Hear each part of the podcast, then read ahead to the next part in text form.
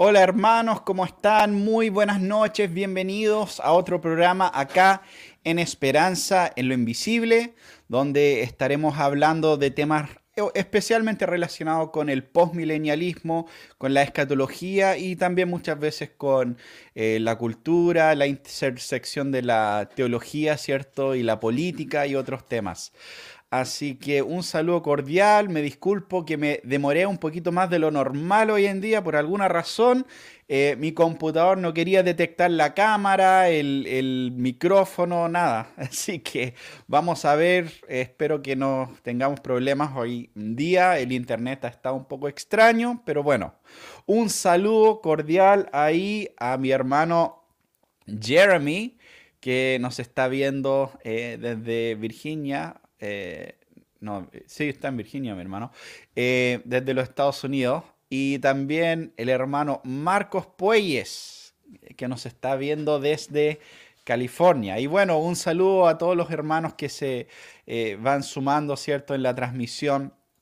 bueno, el día de hoy vamos a continuar con lo que empezamos la semana pasada, que fue una respuesta a un artículo eh, del hermano JP Martínez, eh, que es un eh, broadcast, un escritor, broadcaster del podcast Romanos 1.16. se llama su programa y es estudiante actualmente haciendo un posgrado en Dallas Theological Seminary. Y él está respondiendo al tema de lo que él llama la perniciosa teología del dominio que básicamente es eh, su respuesta eh, es en contra del postmilenialismo por un lado y, en parte en contra eh, la teonomía y, la verdad casi cualquier cristiano que hasta cierto punto está involucrado en, temas políticos, ¿cierto? o ve la importancia del cristianismo en esas esferas aparentemente. Entonces, eh, bueno, vamos a eh, eh, seguir, ¿cierto? Donde dejamos la última vez. finalmente, ah, cuando terminaba el programa pasado, estaba respondiendo un poco a esta afirmación de que hay una contradicción entre, entre creer, ¿cierto? Eh, porque Dios, eh, o sea, porque Jesús dice, si fueras del mundo, el, mundo los amaría, y hay este conflicto supuesto entre el mundo y la iglesia. Ahora, eh, claramente, como vimos la semana pasada, mundo aquí no se refiere al planeta, sino que se refiere a ese reino de Satanás, a esas personas que están bajo el dominio de Satanás. Ese es el mundo que está en conflicto. El, reino de tinieblas está en conflicto con el reino de Dios en este mundo. Pero el, mundo no es el conflicto, el mundo es el, es el lugar donde está ocurriendo en gran parte esta batalla. ¿ya? Eh, el, el mundo es el campo de batalla. Y cada vez que avanza el reino de Dios, cada vez que se predica el Evangelio y personas eh, son traspasados del reino de tiniebla al reino de Dios, el reino de Satanás va deteriorando y se va eh, eh, debilitando, mientras que el reino de Dios va siendo fortalecido. Y así ha ocurrido a través de toda la historia. ¿ya? entonces, sí, claramente siempre vamos a tener oposición eh, de aquellos que están del lado del maligno. O sea, el, reino de Satanás nunca va a estar en paz con el reino de Dios, claramente. Pero lo bueno, y como vimos la semana pasada, es que eh, Cristo vino a, derrotar el reino de Satanás. Y justamente en Mateo 16, 18 dijo, eh, le dijo a Pedro, sobre esta roca edificaré mi iglesia y las puertas del Hades no prevalecerán contra ella. Entonces el reino de Satanás, el reino del Hades no puede prevalecer en contra del avance de la iglesia. Y fíjense que no está diciendo que el reino de Hades va a atacar a la iglesia, está diciendo que la iglesia va a atacar las puertas del Hades y cuando la iglesia ataca las puertas del Hades, esas puertas no van a poder resistir el avance de la iglesia. Entonces, no está hablando de una postura defensiva de la iglesia, sino que está hablando de una postura eh, ofensiva, o sea, la iglesia yendo a atacar, la iglesia tomando terreno en este mundo. Y cuando la iglesia toma terreno en este mundo, el reino de Satanás se va reduciendo constantemente. Y así lo hemos visto a través de los últimos dos mil años y más de historia. Muy bien, eh, vamos a eh, seguir acá viendo algunas eh, partes del, del artículo. dice así. De hecho, cuando el reino sea instaurado, Jesús no precisará que la iglesia haga algo. Él, con su solo glorioso poder, al poner sus pies sobre Jerusalén, someterá a todos sus enemigos debajo de sus pies. Y mencionas Zacarías 14 y Salmo 2. Sobre la iglesia Ais, hablando de Thomas Ais, escribe, ella debe sufrir primero la humillación durante esta edad, entonces será exaltada y ejercerá dominio después del regreso de Cristo en su reino. Después del regreso de Cristo, no antes. Sin duda, hay muchos cristianos honestos que luchan muy duro para tratar de realizar las condiciones mileniales en esta tierra. Pero eso no lo puede conseguir la iglesia, porque el instaurador del reino es Jesús mismo, actuando personal y físicamente al regresar a este mundo. Así que, mira, escucharon bien, eh, no hay nada que ustedes pueden hacer, no hay nada que tú o yo podemos hacer en este mundo. Este mundo eh, le pertenece al maligno y eh, nosotros no, no tenemos ninguna responsabilidad, es solamente Cristo que puede cambiar las cosas, solamente Cristo cuando sus pies, ¿cierto?, toquen el monte de los olivos, eh, en un futuro, en su segunda venida, ahí es cuando habrá cambio en este mundo. Pero antes de eso, ni, se molesten, ¿cierto? Eh, como, como, decía John MacArthur, acá abajo nosotros perdemos. Eso, eso es lo que decía John MacArthur cuando se burlaba de los postmillennials. No, no, no, acá nosotros perdemos. Y eso es lo que está diciendo el hermano Martínez también. Ahora, Em, esta explicación, ya, porque fíjense, la iglesia es una entidad, al parecer acá, que no, no, puede hacer nada en este mundo, totalmente incapacitado eh, hasta que Cristo vuelva, al parecer. Entonces, eh, el, problema con esa idea, el problema de decir, no, es que Cristo tiene que hacer algo, pero nosotros no podemos hacer nada, es que la Biblia en repetidas ocasiones dice que la iglesia es el cuerpo de Cristo, es las manos y los pies de Cristo. La iglesia está en este mundo actuando eh, eh, como el cuerpo de Cristo, representando a Cristo en este mundo. Entonces sería bastante extraño que Cristo enviara representantes que son totalmente ineptos e inútiles, que no pueden hacer nada, que no pueden cambiar nada. Y lo más extraño aún sería mandar esos ineptos e inútiles al, al mundo con el Espíritu Santo de Dios, que aparentemente tampoco puede hacer nada. Ya el Espíritu Santo está acá, no sé, de adorno parece. No puede cambiar, no, el Espíritu Santo no puede cambiar nada. El Espíritu Santo aparentemente está sentado junto a la iglesia esperando que Cristo vuelva, porque el Espíritu Santo no, no está capacitado para, para, traer cambios profundos a este mundo, al parecer. ¿Ven cómo se va distorsionando esta, esta teología? es bastante interesante. Ahora también vemos que ignora eh, que Cristo ha empoderado a su iglesia con el Evangelio para llevar las naciones y llamar a las naciones a la obediencia. Y como vimos hace unas semanas, o sea, Pablo mismo en su carta a los romanos, ¿cómo resume su ministerio? Dice que su ministerio eh, tiene que ver con llamar a las naciones a obedecer la fe. Eso lo dice al principio de su carta, eso lo dice al final de su carta.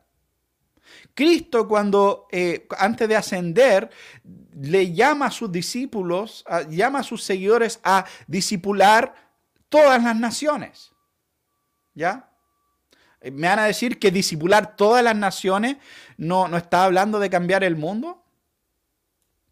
Entonces, eh, claramente la pregunta acá que nos debemos hacer, bueno, si la iglesia es tan inútil, si la iglesia no puede hacer nada hasta que Cristo vuelva, si el Espíritu Santo no puede hacer nada hasta que Cristo vuelva para cambiar la, situación en el mundo, ¿qué tan poderoso es el Evangelio?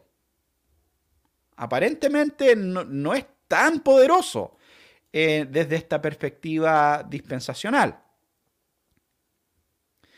Ahora, también ignora, como ya, bueno, ya mencioné, que, Dios mandó a su Espíritu Santo para empoderar a la iglesia y asegurarse que este proyecto, esta misión, esta comisión eh, eh, sea completada.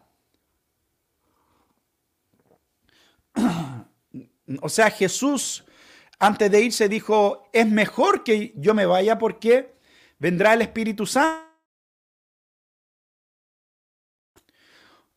Y, bueno, si Jesús es el único que puede traer transformación en este mundo y el Espíritu Santo no, ¿por qué sería mejor? ¿Por qué sería mejor que, que venga el Espíritu Santo? Y otra cosa, ¿por qué Jesús diría, por ejemplo, que mayor obra harán ustedes? En una parte Jesús eh, dice que ustedes harán cosas más grandes de lo que Él hizo. Y bueno, e, es, muy interesante ese versículo, es muy interesante esa pregunta, porque ¿a qué se refiere con obras más grandes? Ahora, muchos en el movimiento carismático dicen, ah, eso se refiere a milagros y prodigios, se refiere a, a sanidades, a este tipo de cosas. Pero, ahora, ¿en qué sentido son mayores las obras eh, que han hecho las personas después de Jesús. Porque Jesús resucitó a Lázaro, resucitó a los muertos. Ahora, los discípulos también resucitaron a los muertos. También sanaron a los enfermos. Pero realmente lo que hicieron fue mayor de lo que hizo Jesús. Eh, yo creo que no. Fue similar en algunos casos, pero no sé si diría que fue mayor. Y Jesús claramente dijo que lo que ellos harían sería mayor. Yo creo personalmente que ese texto no se refiere a una, actos específicos, no se refiere que, bueno, Jesús sanó, a, resucitó a una persona y Juanito Pérez va a resucitar a 10 personas. A eso no, no, eso no es lo que se refiere. Yo creo que se refiere a la obra colectiva de la iglesia en el mundo. Se refiere a, que ustedes colectivamente como iglesia harán una obra mucho más grande. Siendo mis delegados, siendo mis manos y mis pies, la obra que ustedes van a lograr va a ser más grande de lo que yo hice en estos tres, en mis tres años de ministerio. Y, si lo vemos de esa manera, es innegable que así ha sido. O sea, si pensamos en Jesús, eh, él nunca dejó eh, eh, nunca se alejó mucho del lugar donde nació. O sea, fue, un tiempo de Egipto, estuvo en, Judea, pero aparte de eso, su impacto fue un impacto relativamente local. Pero después que, que, asciende a la diestra del Padre y envía el Espíritu Santo, ahí el Evangelio se empieza a esparcir por todo el mundo. ¿Cierto? Entonces, en ese sentido, la obra de la iglesia es mayor que los eh, tres años de ministerio de Cristo, y yo creo que a eso es lo que Cristo se estaba refiriendo cuando dijo, la obra de ustedes será mayor. Básicamente. Ahora, esta idea dispensacional niega eso por completo. ¿Ya? Niega eso porque dice, no, no, no, la iglesia no tiene que hacer nada. O sea, eh, para instaurar el reino, la iglesia no tiene que hacer nada. Eh, tiene que esperar simplemente y bueno, Cristo va a volver y Cristo lo va a hacer. Entonces, eh, es, muy interesante esta idea cuando lo comparamos con lo que dice realmente la palabra de Dios en este sentido. Esta idea también ignora eh, lo que Cristo dice en, cuanto, y, lo que la Biblia dice en cuanto al reinado del Mesías en el Salmo 110. si han estado escuchando este programa algún tiempo, eh, sabrán a lo que me refiero. Salmo 110, dice el Señor a, a mi Señor, siéntate a mi diestra hasta que ponga a tus enemigos por estrado de tus pies. ¿Ya? Y este texto es un texto eh, mesiánico y lo vemos eh, citado muchas veces en el Nuevo Testamento. De hecho, algunos han dicho que el Salmo 110 es el salmo más citado del Antiguo Testamento en el Nuevo Testamento. ¿Y a qué se refiere esto? Dice el Señor a mi Señor. Se refiere que al, el Padre, Dios Padre, le dice al Hijo, siéntate a mi diestra. Ok, ¿cuándo ocurrió eso? ¿Cuándo el Hijo se sentó a la diestra del Padre? Bueno, cuando leemos Efesios 1 y un montón de otros textos, vemos que eso ocurrió cuando Jesús ascendió.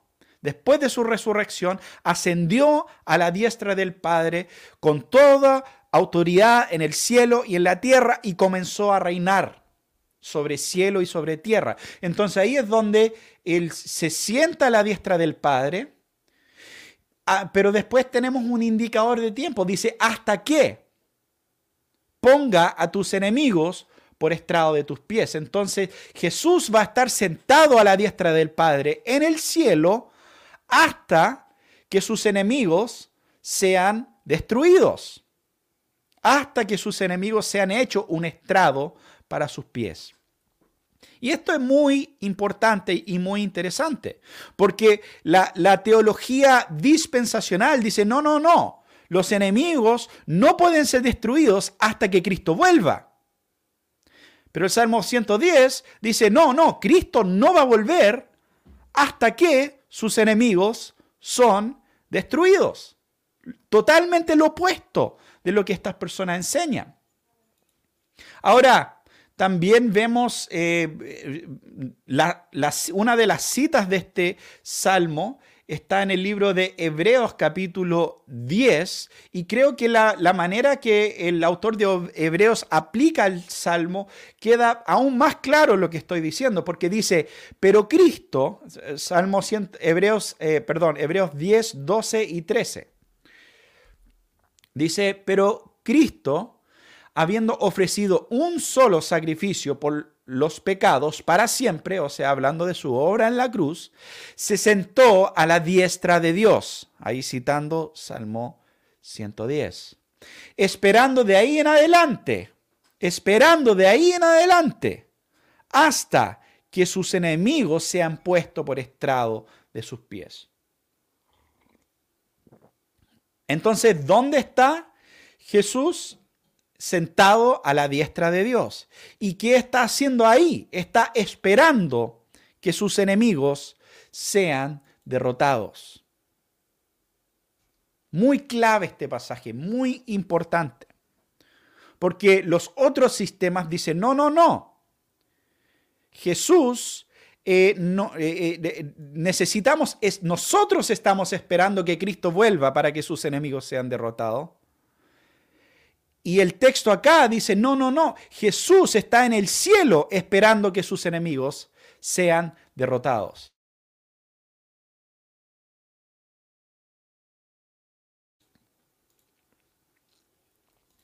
Ahora la pregunta ahí es, bueno, ¿y cómo serán derrotados sus enemigos? ¿Va a ser un proceso natural? ¿Simplemente van a desaparecer? Eh, ¿cómo, ¿Cómo ocurrirá eso? Si Jesús está en el cielo, ¿cómo ocurre? Bueno, claramente ocurre por medio del cuerpo de Cristo, ¿ya? La imagen que vemos en Apocalipsis 19, por ejemplo, del jinete en el caballo blanco, muchos piensan que ese texto se refiere a la segunda venida de Cristo, pero no, es una visión que tiene que ver con la conquista de las naciones de la iglesia. Cristo es el jinete en el caballo blanco a la cabeza de su iglesia, liderando su iglesia desde el cielo, llevando todos sus enemigos eh, cautivos, poniendo todos sus enemigos como estrado bajo de sus pies, desde su trono celestial, guiando las tropas acá eh, en la tierra. E, ese es el mensaje de Apocalipsis 19. en ese sentido. Y esa es la, la, visión que vemos acá. O sea, Cristo está en el cielo y estará ahí hasta que sus enemigos sean derrotados. El dispensacionalismo dice, no, no, no, el reino no, no, no viene con, la iglesia, no. de hecho, el reino es esta cosa futura que no tiene que ver con la iglesia. Algunos han ido tan, hasta tan lejos a decir, no, por ejemplo, el sermón del monte de Jesús no tiene nada que ver con la iglesia, tiene que ver con el futuro reino. No es para nosotros esas instrucciones, al parecer. Entonces, eh, es una visión muy, como ven, muy distorsionada cuando la comparamos con lo que realmente enseña la Biblia al respecto. Entonces, eh, y, bueno, también es interesante, y aquí vemos el, contraste entre la visión eh, postmilenial y la visión premilenial. Y, y, es muy interesante porque los premileniales y los amileniales tienen esta idea que los postmileniales son medios imperialistas, que creen que el reino se tiene que imponer a la fuerza, a fuerza de armas, de la noche a la mañana, una especie de ejército cristiano tiene que descender sobre la tierra y matar a todos los impíos y, imponer todo esto. ¿ya? Esa es como la caricatura más común que escuchamos de muchas personas del postmilenialismo. Pero en realidad eh, cuando los premileniales dicen eso, simplemente están, eh, están eh, proyectando su propia postura de cierta manera. Porque ellos creen que Cristo vuelve y de la noche a la mañana impone un reino a la fuerza. ¿Ya? Ellos sí creen en una, especie de imperialismo, creen que Cristo vuelve a la tierra, impone un imperio eh, santos gobernando físicamente eh, desde Jerusalén, al parecer, la mayoría piensa eso, que va a descender sobre el monte de los olivos y ahí va a gobernar, eh, desde Jerusalén va a gobernar. Aparentemente, va, el, según varios dispensacionalistas, Israel, los, los judíos según la carne, van a ser como como los primeros en mandos, ¿cierto? Después de Cristo van a estar los judíos y va a haber una red de burócratas judíos alrededor del mundo, eh, de cierta manera eh, controlando y, subyugando las naciones. ¿ya? Esa es como el, la visión. Ahora, si se dan cuenta, es una visión imperialista, burocrática y eh, coerciva, ¿cierto? Porque eh, Cristo no, es que en el milenio hay puros cristianos o, hay puros hijos de Dios. En el milenio hay una mezcla entre creyentes y no creyentes en la visión premilenial. Y Cristo, y bueno, y también hay una mezcla entre personas con cuerpos glorificados y no glorificados, y es todo una, un enredo más o menos esa perspectiva. Eh, pero ellos creen que va a ser una burocracia internacional donde Cristo está a la cabeza y, donde se impone a la fuerza su reino sobre todas las naciones y de la noche a la mañana, porque eh, no es como algo progresivo en esa visión.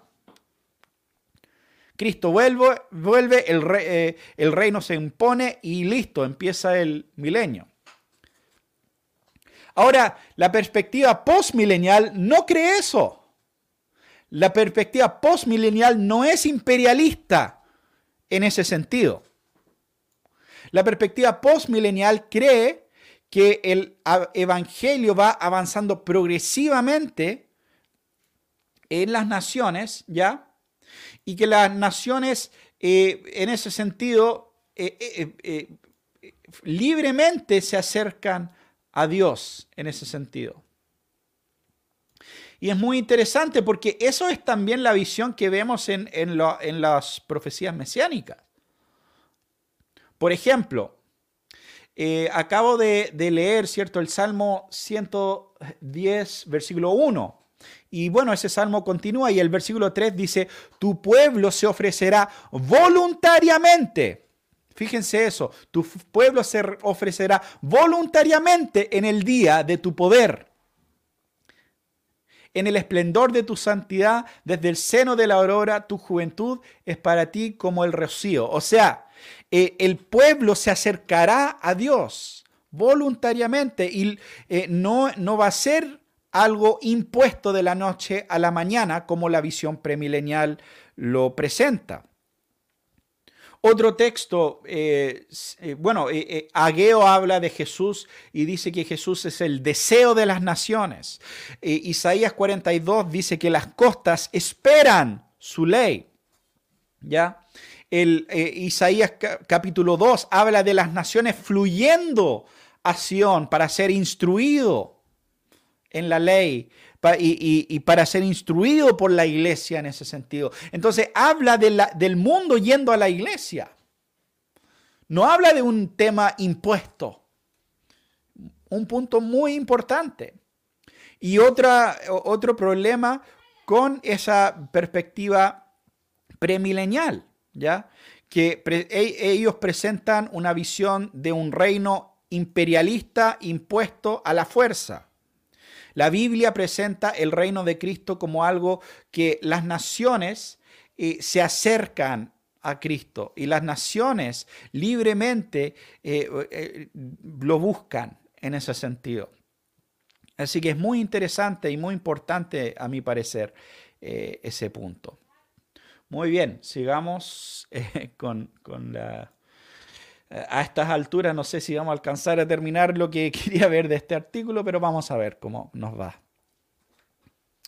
Dice, eh, esta teonomía es la que está llevando a muchos cristianos a insistir que no solo la iglesia y la familia, sino el Estado debe endurecer sus políticas y ordenamientos contra la homosexualidad, la brujería, las religiones no cristianas la inmoralidad sexual en cualquiera de sus formas, entre otras.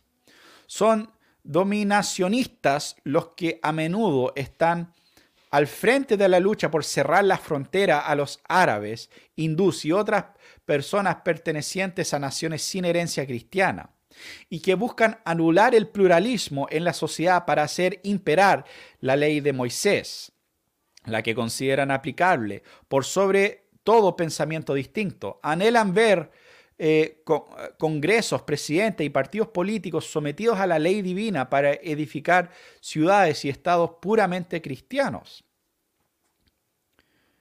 Bueno, yo, me pregunto, eh, ¿les parece terrible eh, pensar o querer que el aborto sea ilegal? ¿Les parece terrible pensar o querer, no sé, que em, hombres vestidos de mujeres no le puedan leer eh, libros a nuestros hijos en la escuela? No sé. ¿Les parece terrible eso? Eh, aparentemente, eh, para el hermano Martínez, una sociedad pluralista Em, sería buena desde su perspectiva? ¿Me, podría sustentar eso de alguna manera desde la escritura? ¿Acaso la Biblia presenta una sociedad pluralista como el modelo eh, máximo de, un Estado?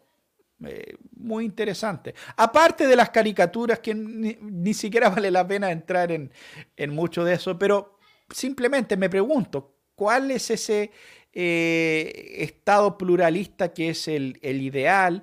Y bueno, ¿y qué tan pluralista? Ya mencionó libertad religiosa, ok. ¿Cuánta libertad religiosa? Por ejemplo, eh, en India, eh, bueno, yo viajé a India hace como unos 10 años y fue una experiencia muy interesante. Es muy bueno, yo creo, salir en algún momento del mundo occidental y uno se da cuenta de, las grandes bendiciones que tenemos eh, como civilización cristiana hasta cierto punto, o, como civilización que ha sido grandemente influenciado por el cristianismo, comparado con otros pueblos y naciones que eh, eran, son eh, y tienen un pasado mucho más pagano. Ahora en el caso de India, eh, por ejemplo, cuando William Carey eh, llegó como misionero, había esta práctica de, se llama eh, sati, donde cuando moría un, hombre, lo quemaban, su cadáver, pero también quemaban vivo a su esposa, junto con él. ¿ya? Eso, esa era la práctica de, de sati. Eh, en esos tiempos. Entonces, me pregunto para el hermano Martínez, eh, eh, ¿quemar a las esposas en la práctica de Satí sería parte de su pluralismo? ¿Sería parte de su visión de una sociedad pluralista con libertad religiosa? ¿Hasta qué punto estaría dispuesto a llegar? Me pregunto, ¿no? O sea, él no entra más en detalle, pero habla como si esta idea de anhelar una sociedad regida por principios bíblicos eh, y, donde se, se aplica eh, conceptos de equidad y justicia eh, y según principios bíblicos, como si eso fuera algo terrible desear tal cosa. entonces, no sé, el hermano no entra en más detalle, así que lo vamos a dejar ahí. Muy bien, sigamos. Dice, los teólogos de dominio y la teología de pacto. La teología del pacto cree que la iglesia reemplazó a Israel en el plan de Dios. Sostienen que la iglesia es el nuevo Israel o el Israel de Dios. Se indica que es verdad que Israel está bajo la disciplina de Dios por haber rechazado al Mesías, pero eso es distinto a la idea supersesionista de que Israel fue reemplazado y desechado para siempre. Ver Romanos 1, 11.1. De modo de que lo que dice la Biblia sobre las promesas del reino futuro en relación a Israel, los reconstruccionistas cristianos lo acaban leyendo para sí mismos, aquí y ahora. Además, hay una línea de antisemitismo latente en esta visión de las cosas. Aquí llegamos a la famosa acusación de antisemitismo, que, es bastante común y bastante irónico, como vamos a ver a continuación. Bueno, primero que nada, habla de la teología de pacto. Y, en realidad, eh, en gran parte, no solo la teología específica de pacto reformado, sino en, general la iglesia ha creído a través de, la historia que eh, claramente Dios siempre ha tenido solo un pueblo, Dios no tiene dos pueblos, Dios tiene una novia, ¿ya? No es un polígamo, no es que tiene la novia Israel y la novia de la iglesia como lamentablemente creen eh, nuestros hermanos dispensacionalistas. Dios siempre ha tenido un pueblo. Los gentiles, y, bueno, si vamos, vamos al Antiguo Testamento, ese pueblo ha sido mayoritariamente eh, descendientes físicos de Isaac, o sea, descendientes físicos de Israel. Pero no todos, ¿cierto? Raab, eh, podemos hablar de, Ruth y, otras personas que no eran, eh, no, Ruth era moabita, pero aún así era parte del pueblo de Dios, fue injertada en el pueblo de Dios en esos tiempos. Pero aún así, la gran mayoría seguía siendo descendientes físicos de Isaac. Pero em, Después, con la, venida del, nuevo pacto, gran parte de Israel rechazó a Cristo, Israel según la carne, eh, y muchos eh, gentiles empezaron a entrar al, pueblo de Dios, personas que eh, no eran descendientes físicos de Isaac en ese sentido. Ahora, eh, los dispensacionalistas intentan crear una barrera, una división entre Israel y la iglesia, pero eso es simplemente eh, una confusión, ¿ya? en primer lugar, la iglesia no es algo nuevo, ¿ya? La palabra eclesía significa congregación o los llamados. Y eh, es la misma palabra que es usada en el Antiguo Testamento o que es traducida cuando, cuando los judíos traducen el Antiguo Testamento del hebreo al griego, usan la palabra eclesía eh, griega para traducir la palabra hebrea kahal, que significa congregación. Y de hecho, incluso en el Nuevo Testamento, eh, Esteban, por ejemplo, habla de Israel como la eclesía en el desierto, la congregación en el desierto. Entonces la eclesía, eh, y se dan cuenta cuando vamos al Nuevo Testamento y y cuando Jesús le dice a Pedro, eh, sobre esta roca edificaré mi eclesía o edificaré mi iglesia, Pedro nos dice, oye, pero Jesús, un momento, ¿qué es eso de la iglesia? No hemos escuchado esa, eso antes. ¿Qué, es, ¿Qué es una iglesia, Jesús? Explícamelo. En ningún momento vemos eso. ¿Por qué? Porque eh, todos ellos sabían lo que era la eclesía. E, es un concepto que ya viene del Antiguo Testamento, porque siempre ha habido solo una eclesía. ¿Ya? Siempre había un pueblo de Dios. Y bueno, el nuevo pacto en sí, cuando vemos la, promesa en, eh, en, Jeremías, me parece, dice que Dios dice, haré un nuevo pacto con, la, eh, con Israel y con Judá. ¿Ya? Entonces, si nosotros no somos parte de Israel y con Judá, tampoco somos parte del nuevo pacto. ¿Entienden eso? O sea, el nuevo pacto, la promesa del nuevo pacto es con Israel y con Judá. ¿Ya? Entonces, obviamente, cuando eh, Pablo habla de esto, dice en Romanos 11 que somos injertados en ese olivo. Y ese olivo es el pueblo de Dios. Eh, no somos un árbol diferente. Dice que ramas fueron cortadas de ese olivo y eh, otras fueron injertadas. ¿ya? Entonces hay una familia de Dios. Y es por eso que también Jesús dice en Mateo capítulo 8, eh, dice que muchos vendrán del oriente, del occidente, del norte, del sur, y se sentarán en la mesa, ¿cierto? Con los patriarcas, con Abraham, con Isaac y todos ellos. ¿Y por qué los gentiles se sientan en la mesa con Abraham, Isaac y todos ellos? Porque son parte de la misma familia pero no por medio de sangre, sino por medio de la fe de Abraham. ¿Ya? Esa es la enseñanza bíblica en cuanto a la relación del pueblo de Dios con Israel. La iglesia es la continuación de Israel. El, aquellos judíos que rechazaron al Mesías son una sinagoga de Satanás. ¿Ya? No son parte del pueblo de pacto de Dios. Ahora, entonces eso es muy importante eh, entender en cuanto a la teología histórica y la teología de pacto. Cuando Darby y sus amigos empezaron con estas ideas de la separación entre Israel y la iglesia, era una novedad histórica. Ahora, hablemos por un momento de este término antisemitismo, porque ya esto es eh, más que algo racional, es algo emocional. Es esta idea de, que, bueno, em, usemos esta palabra eh, para decir, no, lo que pasa, no, no, la diferencia entre, para, para el señor eh, Martínez, la diferencia entre él y yo, ¿Ya? No es simplemente un tema teológico que, tenemos una interpretación diferente de ciertos pasajes, sino la diferencia es que yo tengo, una, yo tengo un prejuicio antisemético, al parecer, contra los judíos, y él eh, está libre de ese prejuicio, y al estar libre de ese prejuicio, eso le permite ver con más claridad estas cosas que yo. ¿Ya? Entonces, eh, no es menor ese tipo de acusaciones.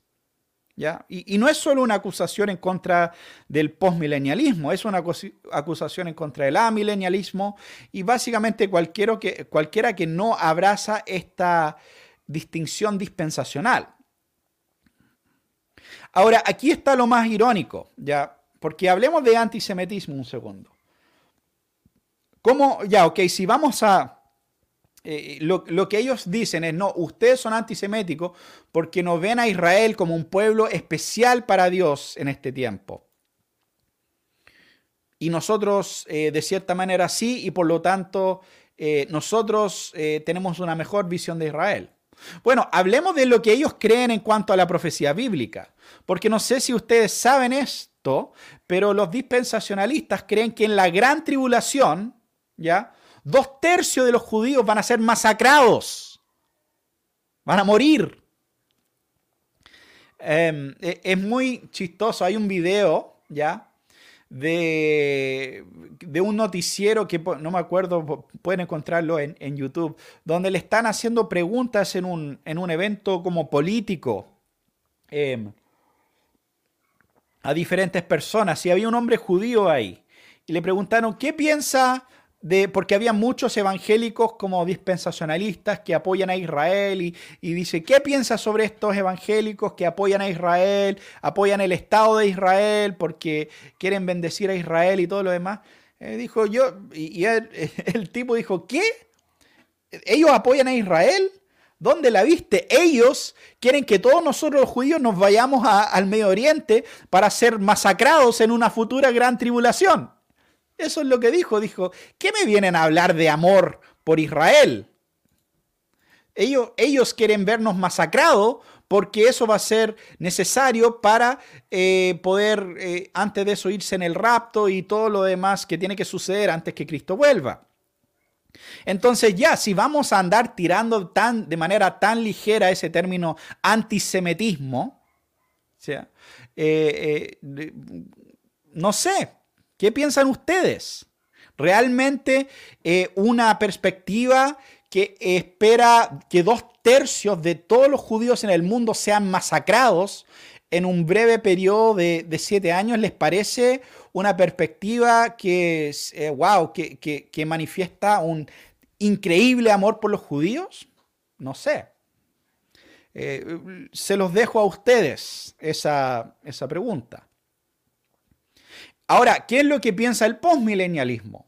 La, la, perspectiva antisemética, supuestamente. Bueno, el postmilenialismo eh, antes de los dispensacionalistas, estaban orando por la conversión del pueblo judío. El postmilenialismo incluso eh, fue bastante importante en eh, intentar restaurar los judíos a la tierra de Palestina, básicamente. Y si tú lees a Jonathan Edwards, a John, eh, eh, a, Cotton Mather y, a otros, estaban orando por los judíos, orando por su conversión, porque desde la perspectiva postmilenial habrá en los tiempos postreros no una gran masacre judía, sino una gran conversión de los judíos a Cristo. Ya nosotros oramos por un futuro día donde eh, los judíos según la carne, que hoy en día rechazan el Evangelio, en un futuro va a haber un gran avivamiento y una conversión masiva de esas personas al Evangelio. ¿Ya? Y no como un pueblo separado de Dios, sino que esos judíos que en el futuro van a convertirse a Cristo, van a entrar a la iglesia, van a ser parte de la iglesia. Va a haber solo un cuerpo de Cristo. Entonces, ¿les parece esa idea algo antisemético.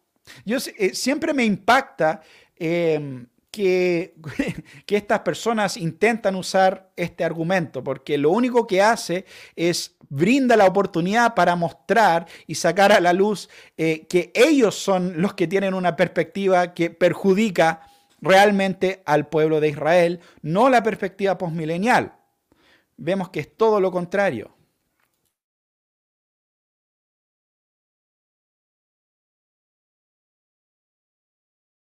Entonces, em, como postmileniales, nosotros creemos que Romanos capítulo 11 enseña una futura conversión del, pueblo eh, judío y que en el futuro se volverán a Cristo y serán uno con la iglesia en ese sentido.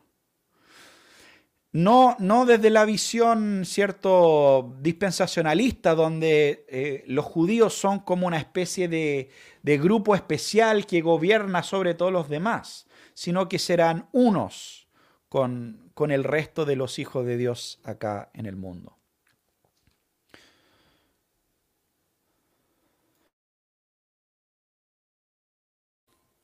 Muy bien, acá eh, sigue diciendo, bueno, eh, el reconstruccionismo ha tenido entrada en la nueva derecha religiosa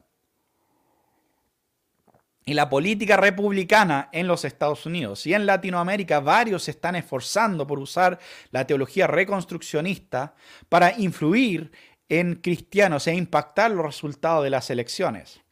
Hace poco veía un video donde un influencer latinoamericano usaba la Biblia explicando que ya el reino había sido instaurado para rematar el final. Dijo que los comunistas no se bañan. En un, eh, colorario sardónico, evidentemente propagandístico a favor de la derecha. Eh, ok, interesante. No sé qué tiene que ver eh, eh, el comentario de que los comunistas no se bañan con el reconstruccionismo, pero bueno, al parecer el autor acá hace unas conexiones peculiares. Ahora, si vamos a hablar de la nueva derecha religiosa en los Estados Unidos, la gran mayoría de esas personas eran dispensacionales. Si vamos a hablar del moral majority eh, y de las personas que tuvieron más influencia, eran dispensacionales. Es verdad que personas como Rush o Gary North eh, tuvieron algún grado de influencia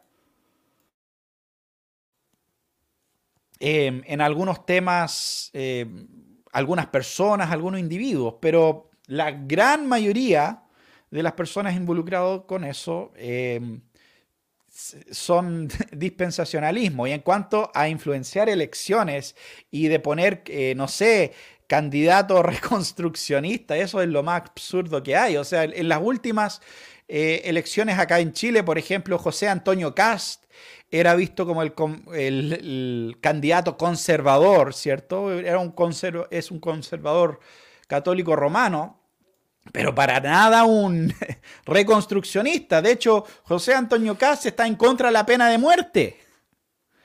Entonces, eh, Sí, o sea, si, me preguntan a mí si hubiera preferido a él comparado con el otro, la otra opción, obviamente que sí, pero decir que el, reconstruccionismo se está tomando las elecciones y la política en Latinoamérica es una declaración ridícula. Me encantaría que fuera cierto, para serles honestos, pero eh, claramente no es el caso. las personas que están involucradas en estos temas, por lo general, son cristianos que eh, tienen ciertas intuiciones, ah, muchas veces bíblicas, que eh, hay, hay, algo de importancia en cuanto a que los cristianos deberían tener alguna participación en temas políticos y ser luz en nuestra sociedad, básicamente.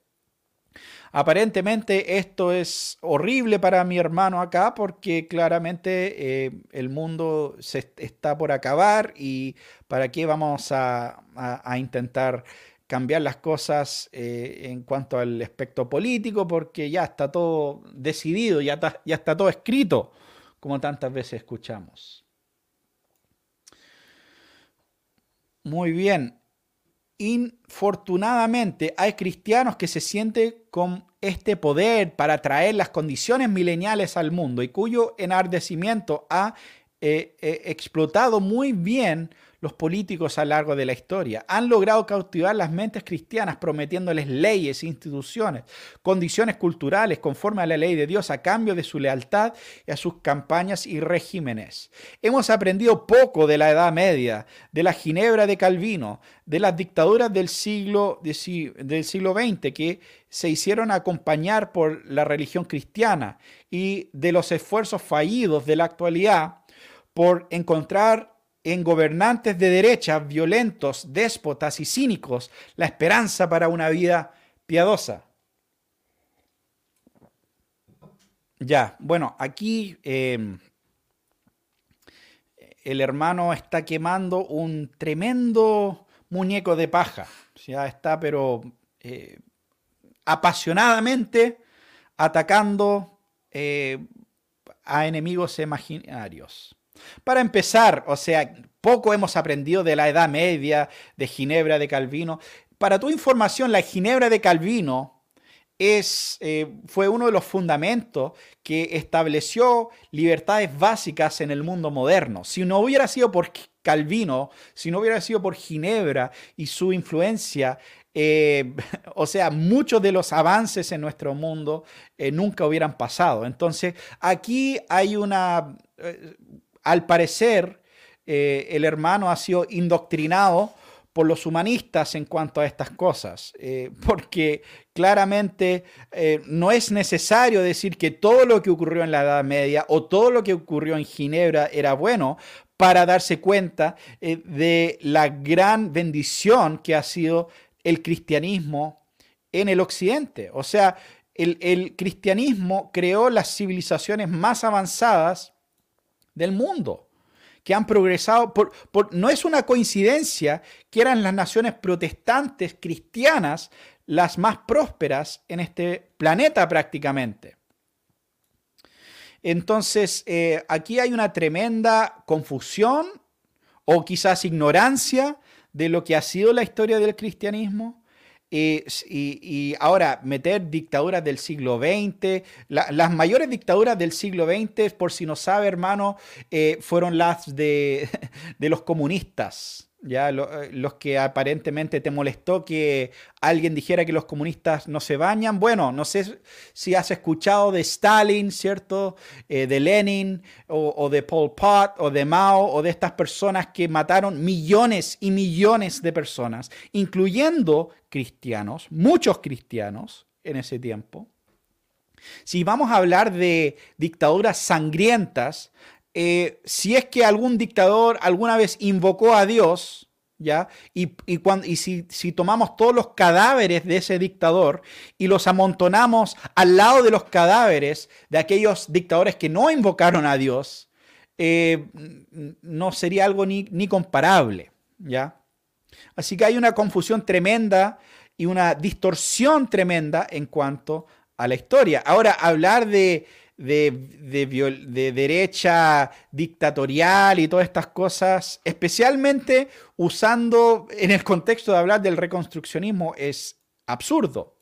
Ya que si empiezas a, leer las propuestas de los eh, de los reconstruccionistas, son mucho más similar a una idea más libertaria o, a una idea de un Estado austero y pequeño eh, que a una idea de un dictador autoritario. ¿ya? Eh, eh, peras y manzanas. No, no hay ninguna comparación ahí en ese sentido.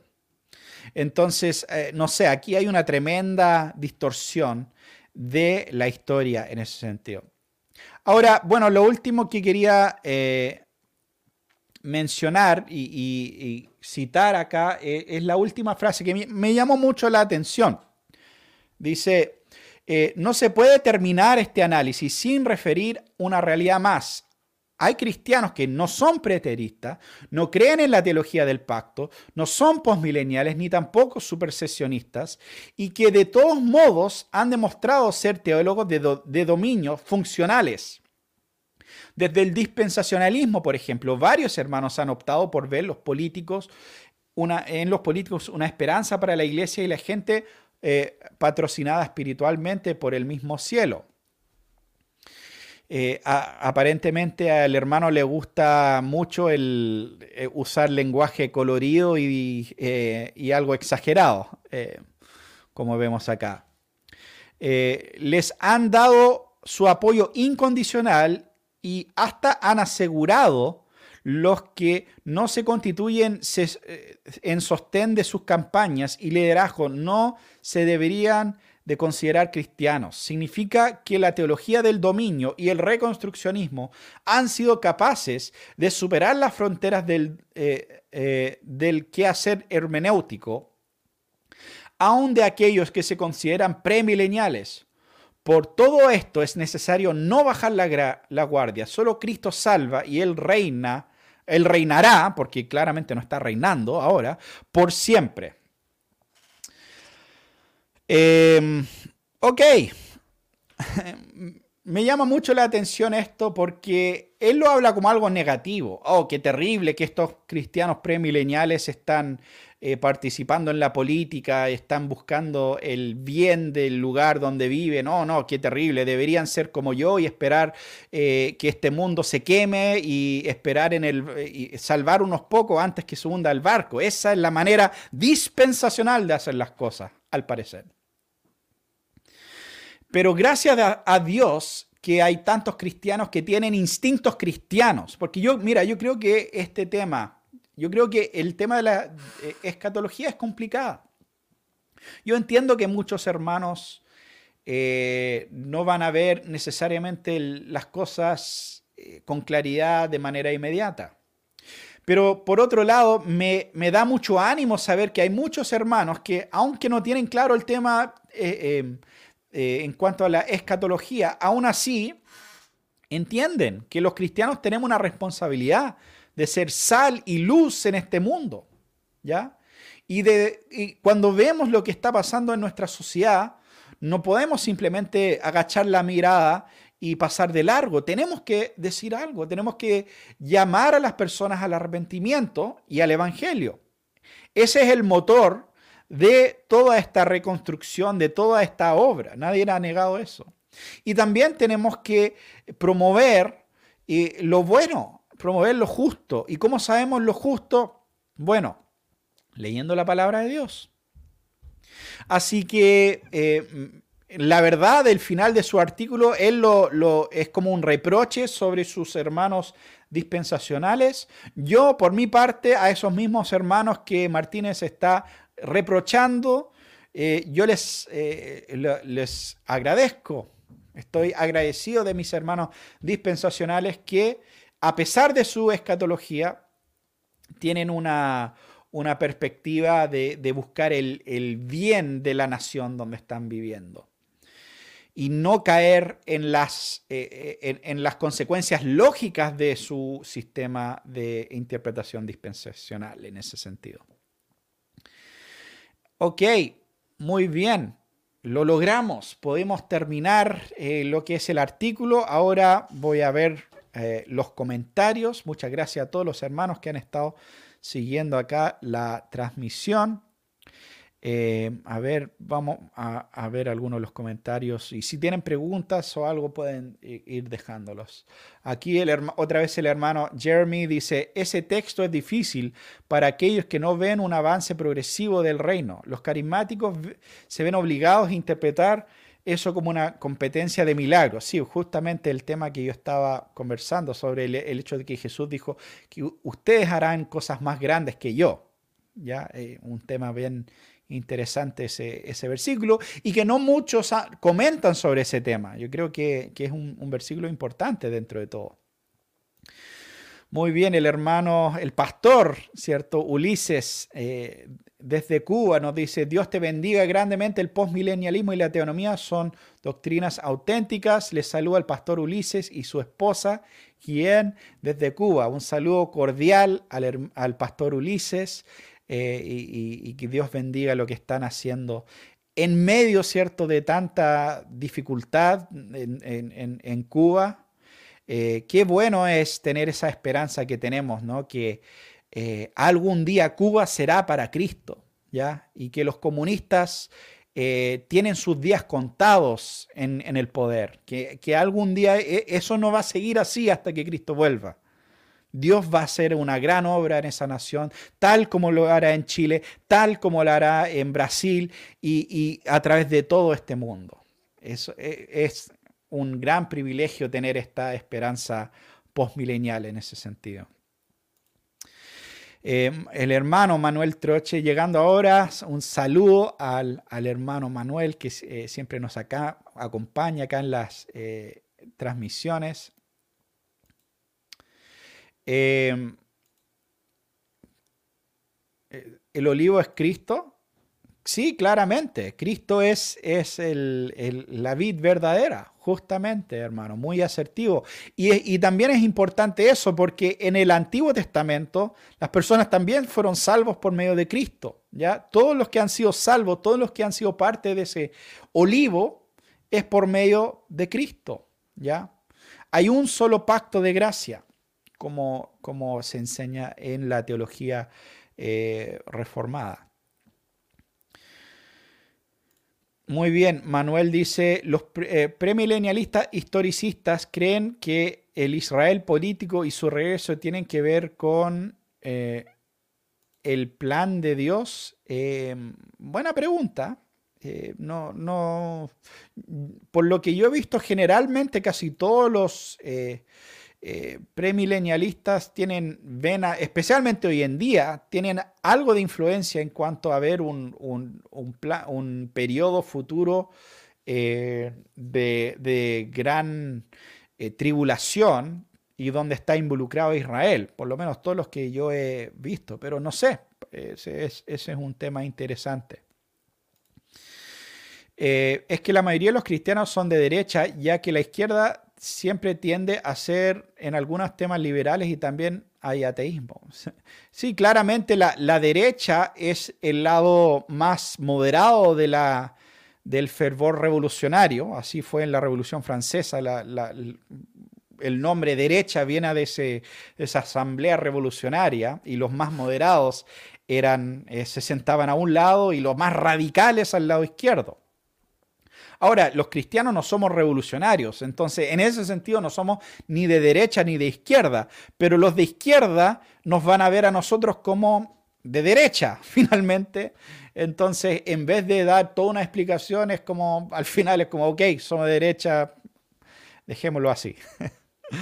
Em, así que, claro, siempre va a haber esa caricatura eh, como si nosotros estamos hablando simplemente de una especie de eh, partidismo eh, político o una búsqueda de poder. Todo lo contrario, nosotros estamos, eh, nuestra alianza es con los principios de Dios.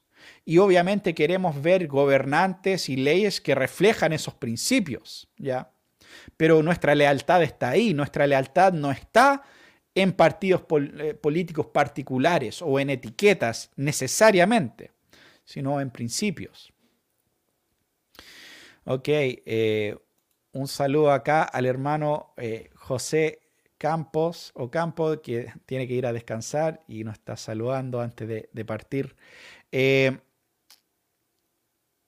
bueno, el hermano Manuel dice, Stalin mató a más personas y Mao, que, personas y Mao que Hitler. Esa ideología es una plaga en la humanidad como el Asiria de los tiempos bíblicos, implacable. Así es. Eh, es lamentable que esas ideas, por alguna razón, por alguna razón, eh, lo que ocurrió en Alemania eh, dejó esa ideología, esa ideología del Tercer Reich como algo totalmente inaceptable en nuestros tiempos. Correctamente, qué bueno, Qué bueno que esa ideología eh, ya no, no, tiene alcance hoy en día real, pero por alguna razón las millones de personas que mataron los comunistas no tuvo el mismo impacto. Así que al parecer no, no aprendemos nuestras eh, lecciones por, en, su totalidad, pero tengo esperanza que, eh, aunque el comunismo todavía tiene bastante poder en nuestros tiempos, sus días están contados en ese sentido. Em, Chile, aquí tenemos a mi hermano Matías Álvarez, un saludo eh, cordial a mi hermano Matías, que no nos vemos hace un, tiempo. Chile para Cristo, así es, eh, mi hermano, así esperamos y bueno, estamos en, en, un tiempo bien crucial políticamente en nuestra nación, así que les pedimos sus oraciones en este tiempo. Eh, así que, eh, bueno, aquí finalmente el Cristian Gómez me pregunta si dónde me congrego. Me congrego en la iglesia eh, reformada El Faro, acá en Pichilemu. Y bueno, aprovecho de mencionar, si quieren seguir a la iglesia reformada El Faro, ahí hay varias prédicas y, y, todas las semanas estamos subiendo cosas, así que eh, también es algo, si quieren ver la iglesia donde, donde soy parte del, grupo de liderazgo y donde me congrego, es la iglesia reformada El Faro. Muchas gracias eh, por su tiempo, hermanos. Eh, ha sido, espero que hemos podido avanzar bastante en cuanto a responder estas, estas diferencias que tenemos con el hermano Martínez y la visión dispensacional. Espero que este programa haya sido de edificación. Y bueno, nos vemos la próxima semana para otro episodio de Esperanza en lo Invisible.